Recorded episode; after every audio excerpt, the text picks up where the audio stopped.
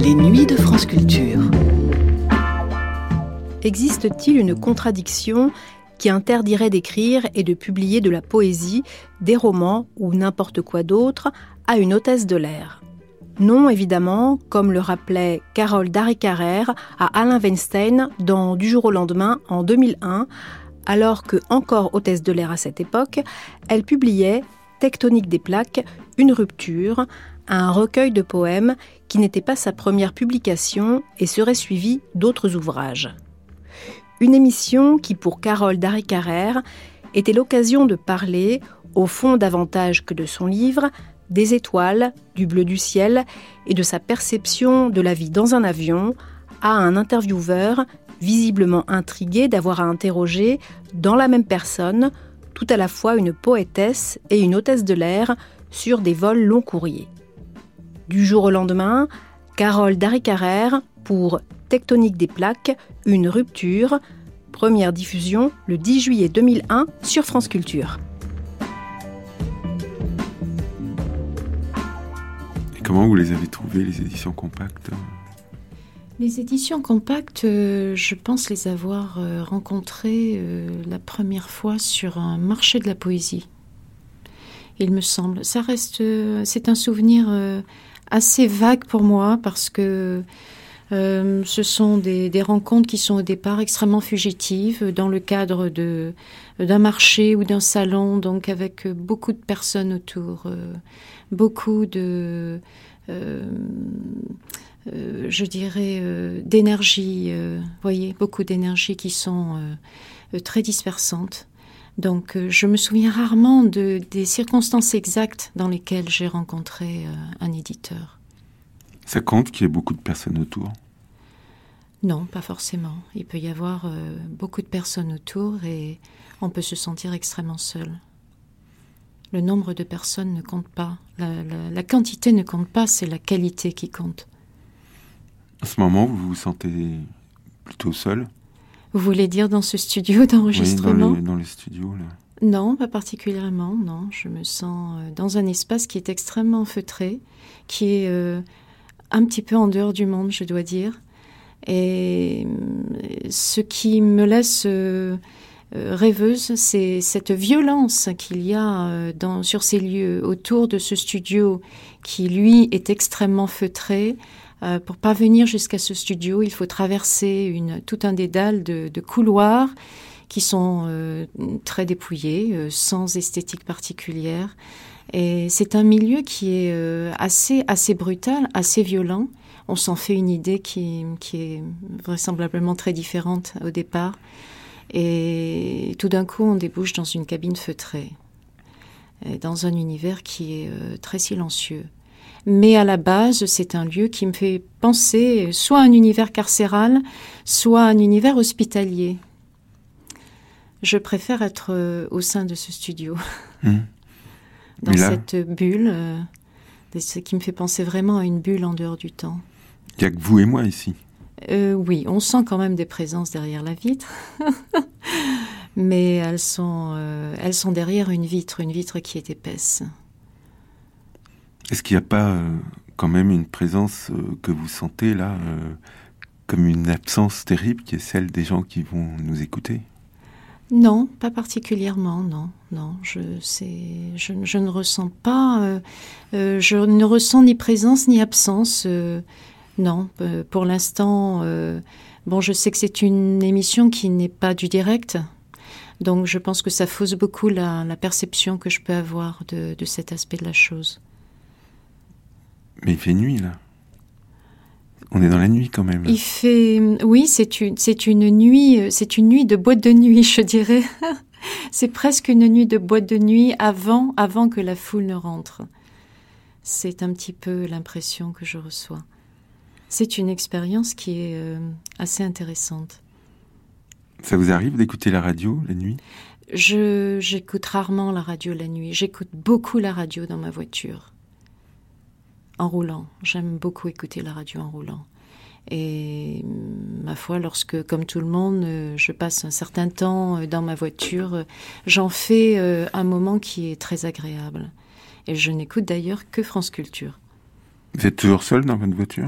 Oui, en général, oui, parce que lorsque je prends ma voiture, c'est pour aller travailler. Donc, vous ne savez pas que quand l'émission commence, je lis une phrase, une phrase extraite du livre.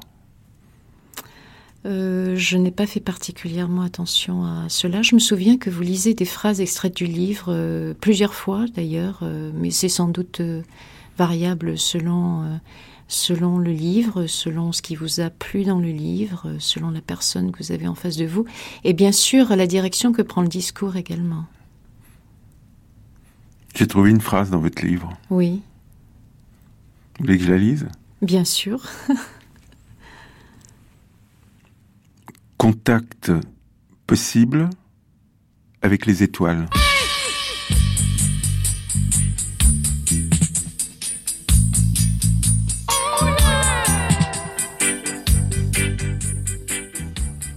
Du jour au lendemain avec euh, Carole Darry-Carrère qui publie Tectonique des plaques, une rupture aux éditions compactes.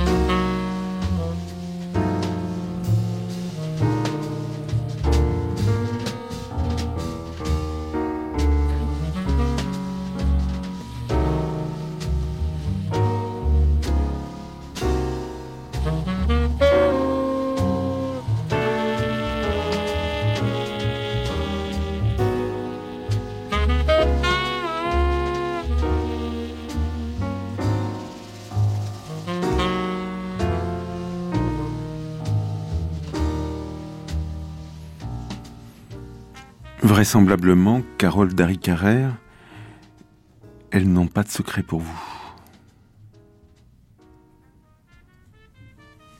Les étoiles, euh, les étoiles, euh, je me sens parfois euh, effectivement très proche d'elles et je me sens aussi bien parfois abandonnée d'elles. Mais j'essaye de rester en leur compagnie, quoi qu'il arrive. Vous les regardez par le hublot Je les regarde, je les regarde, je dirais plutôt de l'intérieur que de l'extérieur. Je les sens aussi bien euh, euh, vibrer en moi, bruire en moi qu'à l'extérieur de moi-même. C'est un, c'est un rapport entre une intériorité et une extériorité. On n'a pas forcément besoin de se pencher par un hublot ou de s'approcher d'une fenêtre pour euh, sentir la présence d'une étoile. Mais quand on les voit quand même euh, en vrai, ça fait quelque chose.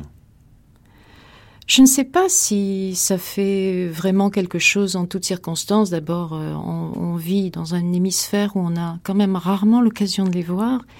Et il me semble que le regard euh, des, euh, des gens glisse finalement assez rapidement sur euh, ce genre de présence qui est considéré un petit peu comme un dû. pour ma part, oui, je, je, les regarde. Je les regarde surtout évidemment par, par ciel clair lorsqu'elles sont nombreuses et qu'elles brillent et qu'elles semblent se rapprocher brusquement, brutalement de vous. Mais euh, elles sont malgré tout là, je les sens extrêmement présentes lorsque le ciel aussi bien est couvert. Qu'est-ce que vous feriez s'il n'y avait pas de ciel? J'aurais beaucoup de mal, je dois le dire. J'aurais beaucoup de mal. Je pense que je, le chercherais en moi-même. J'en créerais vraisemblablement un ou même plusieurs. Des ciels de remplacement, peut-être. Pensez que c'est toujours euh, plus haut le ciel ou ça peut être aussi en bas? Euh, Je pense que le haut est comme le bas, effectivement. Euh, je, ne pense pas que le, ciel, c'est forcément quelque chose de, haut. Je dirais que c'est quelque chose de profond, c'est une profondeur, mais c'est une profondeur, c'est aussi bien quelque chose de bas. Quand il s'élève, vous pensez à quoi? Ce n'est pas lui qui s'élève, c'est moi qui m'élève éventuellement. oui, mais là, je, je ne parlais pas du ciel. Je parlais de l'avion. Vous parlez de l'avion, mais pourquoi est-ce que vous parlez de l'avion? Je parle de l'avion parce qu'on parle du ciel. Oui, mais est-ce que, est que l'avion est, si présent que cela euh, dans Tectonique des plaques? Est-ce que l'avion est vraiment au centre euh, du livre? Au centre du livre, non, mais c'est peut-être dans l'avion que vous avez pensé au livre. Non, pas forcément, non. Non, c'est pas c'est pas dans l'avion que le livre euh, est arrivé. Absolument pas. Qu'est-ce qui arrive dans l'avion? Il se passe pas grand-chose dans les avions. C'est aussi un univers un petit peu comme celui-là, c'est une bulle. En dehors de l'espace et du temps, on y perd un petit peu la notion de, des réalités. Euh, mais somme toute, euh, il s'y passe à peu près la même chose que ce qui se passe en dehors des avions, dans la mesure où euh, c'est un groupe d'êtres humains qui se trouvent transportés dans un espace qu'ils habitent de la même manière qu'ils en habiteraient un autre. Il y a des gens assis et il y a des gens debout. Oui, bien sûr, oui, oui. Il y a des gens assis, il y a des gens debout. Il y a des gens en uniforme et il y a des gens en costume cravate. Et ou des gens qui sont habillés de manière très simple, parfois selon les destinations que l'on prend. Et vous, vous êtes de, quel côté? Oh, je suis du bon côté, sans doute, oui. Je, je suis du côté que j'ai choisi, en tout cas. C'est-à-dire du côté du manche à balai? Non, je ne suis pas du côté du, du manche. C'est, je n'ai pas choisi ce côté-là. Ça n'a, ça n'a pas été. C'est une option qui est très éloignée de, de mon univers personnel. Je ne cherche pas forcément à conduire. Qu'est-ce que vous faites dans les avions? Je rêve beaucoup. J'écris dans ma tête. Ben, vous voyez c'est bien ce que je vous disais. oui, mais j'écris dans ma tête partout, pas uniquement dans les avions. Et vous êtes souvent dans les avions? Je suis souvent dans les avions, oui, mais il n'y a absolument aucune contre-indication entre l'avion et l'écriture. Absolument aucune. Je dirais au contraire, dans la mesure où euh, dans un avion, on voit des choses qui sont euh, extraordinaires. Il se passe des choses tant même, il se passe des choses. Si on est un tant soit peu perceptif, si on est très observateur comme je le suis, on remarque des choses qui, qui sont croustillantes, je dirais. Et mm, il faut bien sûr être à l'écoute, il faut être dans une grande attention, euh, je dirais presque dans, dans, un amour des gens. Mmh pour euh, pouvoir entrer dans une communication profonde qui puisse à un moment donné nourrir l'écriture. Qu'est-ce qui vous émeut aux larmes dans un avion? Aux larmes, non. Aux larmes, non. ça n'est encore jamais, arrivé. Peut-être que ça m'arrivera un jour. Mais euh, euh, des regards, essentiellement des regards. tout commence au niveau des regards. Des, corps également, des, des attitudes, des attitudes de corps et, et puis parfois euh, au niveau de au niveau des, des relations qui peuvent s'établir entre entre des personnes euh, il y a des choses qui peuvent être effectivement euh, touchantes en positif et en négatif d'ailleurs bien entendu. Il y a de la peur dans les regards? Il y a du désir? Mais vous savez l'écriture se nourrit de tout. Elle fait feu de, de tout bois et c'est vrai que pour moi, l'avion est un, est un lieu d'inspiration euh, comme un autre. C'est un lieu qui est enrichissant et non pas appauvrissant. Et hum, certainement aussi qui, qui convey une, une, notion du temps qui, euh, qui, qui me plaît beaucoup. Parce que malgré tout, on est là dans un avion, dans un, dans un espace-temps qui est, qui est en décalage, qui est un petit peu à contre-courant, qui est soit, soit en anticipation, soit, soit au contraire euh, en retard par rapport à la marche du monde. Et mm, personnellement, moi, cela me permet d'entrer dans, dans une relation différente aux choses, aux gens, et même à moi-même, bien mmh. entendu. Mais tout et de prendre un recul, de prendre un recul, d'avoir une perception différente euh, de, de la vie. C'est un peu une perception bousculée C'est une perception... Il faut se laisser bousculer. Il ne faut pas résister. Euh, c'est une perception qui est, euh, oui, bousculée quelque part, bien sûr, bien sûr, euh, elle est bousculée ne serait-ce que physiologiquement, ce qui peut induire toutes sortes de réactions émotionnelles ou psychiques ou autres. Mais moi, je vis cette perception comme quelque chose d'extrêmement agréable. Est-ce qu'elle est là, elle? De qui parlez-vous? Telle. Celle que vous connaissez. Parce qu'elle embarque avec vous chaque fois. Mais de qui parlez-vous? De la mort. De la mort? Euh, Je voyais, je ne pensais pas du tout à la mort. J'étais très loin de penser à la mort. Je ne pense pas qu'elle embarque, non. Je pense qu'au contraire, elle, euh, elle reculerait plutôt.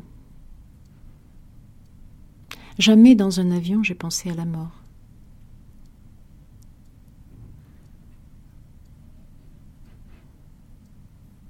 Et je n'ai d'ailleurs pas une, une, relation à la mort qui soit euh, particulièrement euh, douloureuse. Disons que j'ai apprivoisé j'ai apprivoisé euh, la mort, celle que j'appelle l'éteinte, effectivement, dans, le livre, ou du moins que mon personnage appelle l'éteinte. J'ai essayé d'établir un dialogue avec, euh, avec elle. Comment ça? De l'intérieur, bien entendu.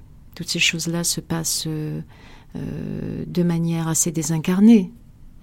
Elle parle la même langue que vous On peut Certains jours, oui, certains jours. Certains jours, on arrive à se comprendre. Globalement, euh, oui, on, arrive à se comprendre, je crois. Et puis, si, si ça ne peut pas se faire comme cela, c'est pas très grave. Les choses vont et viennent. Euh. Mais disons que ce, dialogue avec la mort n'est pas le dialogue euh, essentiel. C'est plutôt le dialogue avec la vie qui est important. À quoi vous pensez quand vous apprenez qu'il y a un avion qui vient de tomber? Euh, J'ai du mal, j'ai du mal à l'imaginer euh, euh, venant de tomber. J'ai du mal à l'imaginer au sol parce que je, le vis tellement dans le ciel que j'ai beaucoup de mal à l'imaginer au sol dans des conditions telles. Pour moi, ça, ça me paraît impensable. Donc tant que géographiquement c'est loin de, ma perception euh, corporelle des choses, euh, j'ai beaucoup de mal à l'envisager. Ça n'arrive qu'aux autres Non, je conçois que ça puisse arriver à tout le monde. Mais encore une fois, l'avion n'est pas au centre de mon livre. Quelquefois, vous allez très loin Je vais toujours très loin. Même si je reste chez moi, je vais très loin. Je crois que j'ai développé cette faculté extraordinaire justement de pouvoir voyager sans avoir à se déplacer physiquement. Ce qui est proche, c'est très lointain. Euh, ce qui est proche peut être très lointain, effectivement, et inversement. C'est vrai que dans cette émission, il m'arrive euh, tout le temps de recevoir euh, des gens qui ont écrit un livre. Oui. Des gens qui écrivent des livres, j'en vois tous les jours.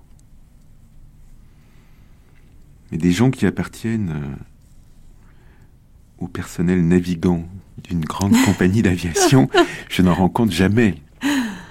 Vous ne prenez jamais l'avion, Monsieur Weinstein? Si, mais je n'interviewe pas, pas le personnel navigant. oui. Écoutez, je veux bien répondre à cette question qui me paraît totalement hors sujet, mais qui ne me pose absolument aucun problème. Euh, que désirez-vous savoir exactement? Vous trouvez hum, étrange le fait que euh, une hôtesse de l'air, donc euh, personnel navigant commercial d'Air France ou de toute autre compagnie d'ailleurs, hmm. puisse être par ailleurs dans la vie euh, écrivain, poète, photographe et bien d'autres choses, parce que je ne vous ai pas tout dit et je ne ah. vous dirai pas tout. Qu'est-ce que vous ne m'avez pas dit? Oh, mais je, je crois que vous avez un timing très serré, Monsieur Weinstein. Donc, euh, nous glisserons sur euh, certaines choses. Mais moi, je respecte mes horaires. Hein. Je ne suis pas comme les compagnies d'aviation. Et moi, je suis très ponctuelle. Vous l'aurez remarqué, Monsieur Weinstein. J'étais là euh, à l'heure mhm. pile, à l'heure exacte. Oui, donc pour en revenir au fait que je sois hôtesse de l'air d'une part et écrivain de l'autre, non, très ah, franchement. Vous êtes hôtesse de l'air? Je suis hôtesse de l'air, oui. Vous avez été, vous avez été très bien renseignée, apparemment. Mais je ne vois aucune, euh, aucune contre-indication, comme je vous l'ai dit, entre euh, ces deux activités. C'est un peu la même chose. Je n'irai pas jusqu'à dire que c'est un peu la même chose, puisque toutes les hôtesses de l'air d'Air France ou du monde ne sont pas forcément par ailleurs euh, écrivains. Mais il y en a beaucoup je, disons qu'il y a des artistes chez nous. Il y a, il y a un certain nombre d'artistes. Euh, pas forcément des écrivains, il, peut y avoir des aquarellistes, il y a des photographes. Je suis moi-même d'ailleurs euh, photographe. Euh, il y a des personnes qui écrivent des, critiques, qui font des papiers en freelance sur, sur l'art. Il y a des personnes qui ont, qui ont une une culture euh, qui est, euh, qui est bien plus importante qu'on ne peut l'imaginer et qui se servent de cette culture par ailleurs en dehors de leur fonction, euh, de cette fonction de PNC. Hmm. Mais ce que je voulais dire, Carole Dari Carrère, c'est que j'avais l'impression, peut-être naïve, que pour faire ce métier, pour être recruté, après des tests sans doute très élaborés, comme personnel navigant, euh, il fallait faire la preuve qu'on avait bien les pieds sur terre. Oui, mais euh, je sais avoir les pieds sur terre quand il le faut. C'est justement, je, trouve qu'il y a une, une, certaine, euh, une certaine jouissance à, passer d'un état à un autre, voire à, à, conjuguer ces deux états dans un même espace-temps. Et pour moi, c'est un jeu. C'est un jeu que j'apprécie énormément et que je, je, ne me lasse pas de jouer pour l'instant. Voilà, donc euh, je peux très bien donner l'apparence d'une personne, euh, et d'ailleurs une personne qui a tout à fait la maîtrise de la situation, mais il n'en reste pas moins que j'ai mon intériorité et que cette intériorité euh, continue à, à fonctionner en, en sourdine, mmh. mais elle est là, elle est là, et il y a un dialogue qui se fait. Et quand vous écrivez des poèmes, vous avez toujours les pieds sur terre? Je ne pense pas. Je ne pense pas. Je, quand, lorsque j'écris des poèmes, euh, disons que pour moi, la poésie est en quelque sorte un état orgasmique de la langue. Et c'est un état qui me transporte. C'est un état qui, qui me permet d'apprécier euh, une autre façon d'être dans, dans, dans le monde, même physiquement.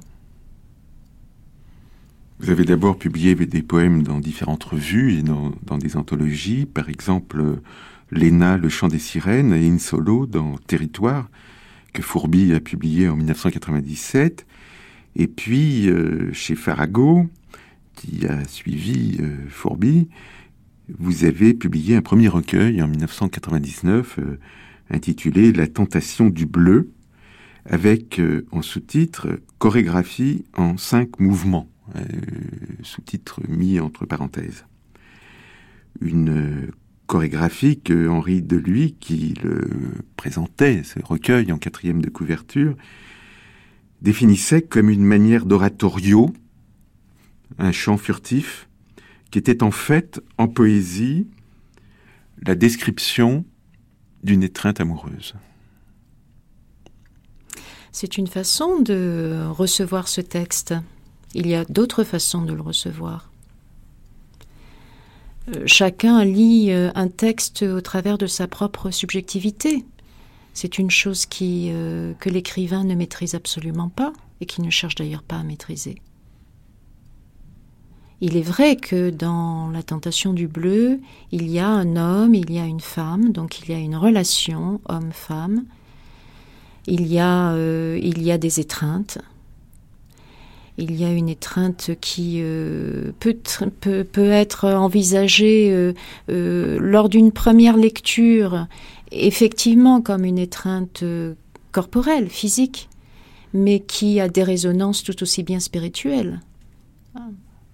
Ce qui ferait peut-être l'objet d'une seconde lecture, voire d'une troisième lecture. Disons que le, ce livre, La tentation du bleu, euh, je l'ai écrit euh, après avoir euh, relu des passages de la Genèse. Et mon propos à la base était, je me posais à moi-même cette question, que sont devenus Adam et Ève? Telle était l'origine de la tentation du bleu. Vous avez publié des poèmes dans d'autres revues comme La Polygraphe, des éditions compactes, justement, et en 98, une série de poèmes, une séquence en fait, sans doute, euh, euh, intitulée 13 juillet, poème 1 à 10, abondamment bleu, entre nous soit dit. Donc, euh, le bleu. Le bleu, le bleu revient souvent, le bleu mais du ciel. le bleu, le bleu, le bleu, le bleu tout court, pas forcément le bleu du ciel. Le bleu n'existe pas que dans le ciel. Le bleu existe aussi bien sur terre, bien qu'il existe rarement à l'état naturel dans la nature, par exemple chez les fleurs. Le bleu existe sur terre, sur le sol. Et sur le, visage aussi quand on a reçu un coup. Euh, oui, pourquoi pas, bien sûr, bien sûr. mais hum, c'est vrai que le bleu revient souvent, mais le, rouge est très présent aussi euh, en complémentarité. Euh, vous l'aurez certainement noté dans la tentation du bleu. ce qui est intéressant, c'est... la tentation du bleu, c'est le rouge. oui, tout à fait, tout à fait. Ce qui est intéressant, c'est ce, rapport entre deux couleurs, cette relation qui s'instaure entre deux couleurs. Bien entendu, j'ai un œil de photographe, donc euh, j'ai cette relation qui est... Euh, un seul. Euh, j'ai l'impression que vous en avez deux quand même. Peut-être même trois. Mais, mais, Méfiez-vous. Mais vous avez même les yeux bleus, non? Oh, écoutez, euh, je ne sais pas, ils sont de la couleur euh, du ciel. Que, vous y verrez, peu importe. Mais il est certain que j'ai une, une, une, sorte de relation quasi érotique à la couleur et, et, et au monde d'ailleurs. Euh, je suis quelqu'un d'extrêmement visuel, je suis aussi quelqu'un de très tactile. Dès que je vois quelque chose, j'ai une sensation aussi bien tactile qui m'est transmise. Mmh. Et là, c'est votre main que vous touchez. Euh, oui. Hein, vous touchez vos, Pas seulement. Je vous retenez la main droite avec la main De s'exprimer. Parce que vous avez peur qu'elle fasse un malheur. J'ai peur qu'elle s'envole. J'ai peur qu'elle s'envole. Mmh.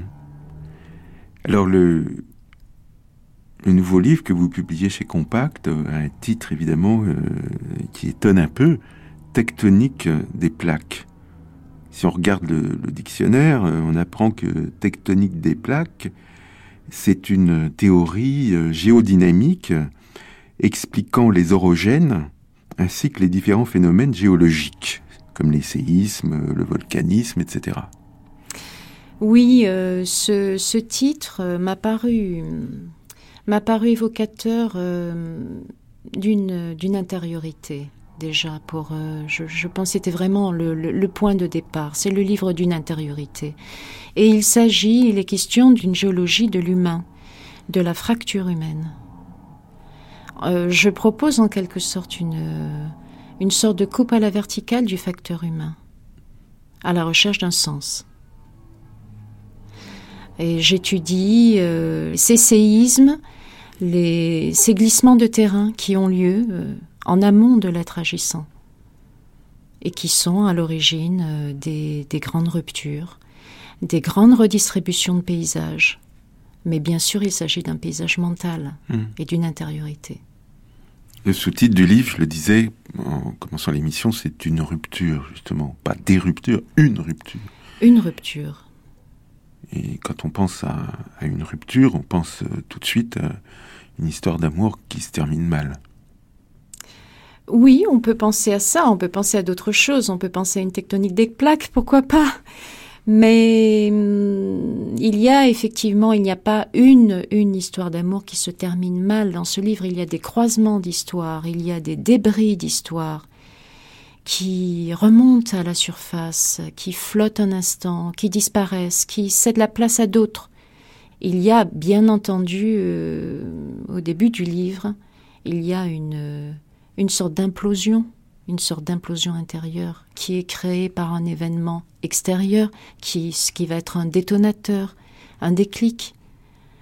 Mais ensuite, on s'éloigne, euh, on s'éloigne assez rapidement de cette étincelle initiale. Il y a une indication que vous donnez euh, au début, Carole Dari Carrère, c'est que ce texte euh, peut se lire aussi euh, comme une partition. Une partition narrative en vers et en prose pour corps et bois, baryton et contralto. Oui, le livre s'accompagne effectivement, on peut dire, d'une sorte de bande-son, aussi bien que d'un index chromatique. Oui, parce que c'est en vers majeur. Oui, c'est en vers majeur, Vers V-E-R-T. V-E-R-T. Donc voilà, Tout à que fait. nous oui. passons du bleu au rouge et maintenant au vert. Oui, oui, il y a une symbolique de la couleur à laquelle je suis très attachée, euh, qui est euh, différente selon les cultures, mais euh, que je me suis appropriée et j'ai créé ma propre symbolique. Disons que dans ce contexte-là, j'associe le, le rouge à une dynamique d'extériorité, en l'occurrence dans le livre euh, qui a plutôt rapport à l'enfance. J'associe le, le bleu à une idée d'intériorité, au microclimat de l'âge adulte, je dirais. Et le vert qui vient en phase euh, finale, le vert est plutôt une, la couleur de, de l'équilibre, de la réconciliation, Mais de la pacification de, de- des diverses tendances. mais ce livre, c'est quoi? C'est de la musique? C'est de la poésie? Mais la poésie euh, de tous les genres est bien entendu le genre le plus musicien. A priori, il a, il a été, est-ce qu'il l'est encore? Euh, C'est une autre histoire. Disons que c'est peut-être un autre type de musique, comme on a évolué de la musique classique vers la musique techno. En poésie, on peut euh, effectivement euh, évoluer vers des signatures auditives très différentes. Hmm. Effectivement. Mais c'est un récit aussi. Parce que vous racontez une histoire. c'est un récit, c'est une narration. Je suis très attachée à l'idée de narration. Vous racontez l'histoire d'un homme. Je raconte l'histoire d'un homme, oui. Je raconte sa trajectoire, euh, euh, son cheminement à la lumière de sa conscience. C'est l'histoire d'un homme qui euh, essaye de se réapproprier son histoire en, en- en quelque sorte. Et qui est à la recherche d'un sens. Vous aimeriez être un homme, vous? Je pense que je suis un homme aussi bien qu'une femme, de même que vous êtes une femme aussi bien qu'un homme. Je ne peux pas personnellement envisager les choses de manière aussi dualiste. Je suis une femme, je ne suis pas un homme. Non, je ne peux pas envisager les choses de cette manière-là. Mhm. Il y a une part de, euh, de féminin en moi, comme il y a une part de masculin, euh, comme en toute personne, qui euh, s'exprime, et bien ma foi, au fil des jours, euh, de, de manière euh, parfois euh, très diffuse et parfois très, très violente, au contraire. Mhm. Vous pensez pas qu'on devrait écrire au, au courrier du cœur euh, en disant euh, je suis une femme qui est aussi un homme, et il est un homme qui est aussi une femme, euh, que faire? Écoutez, on peut aussi essayer de chercher une réponse pour soi-même. Euh, personnellement, je, n'envisagerais pas de, m'adresser au courrier du cœur, ou peut-être euh, au courrier de mon propre cœur, oui, oui, oui, oui.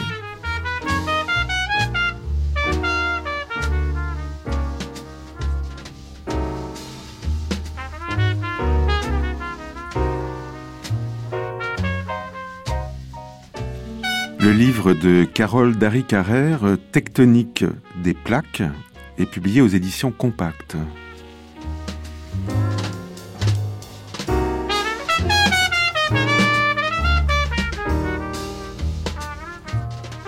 Du jour au lendemain, Claude Niort, Bernard Treton, Didier Pinault, Alain Wenstein. Bonsoir.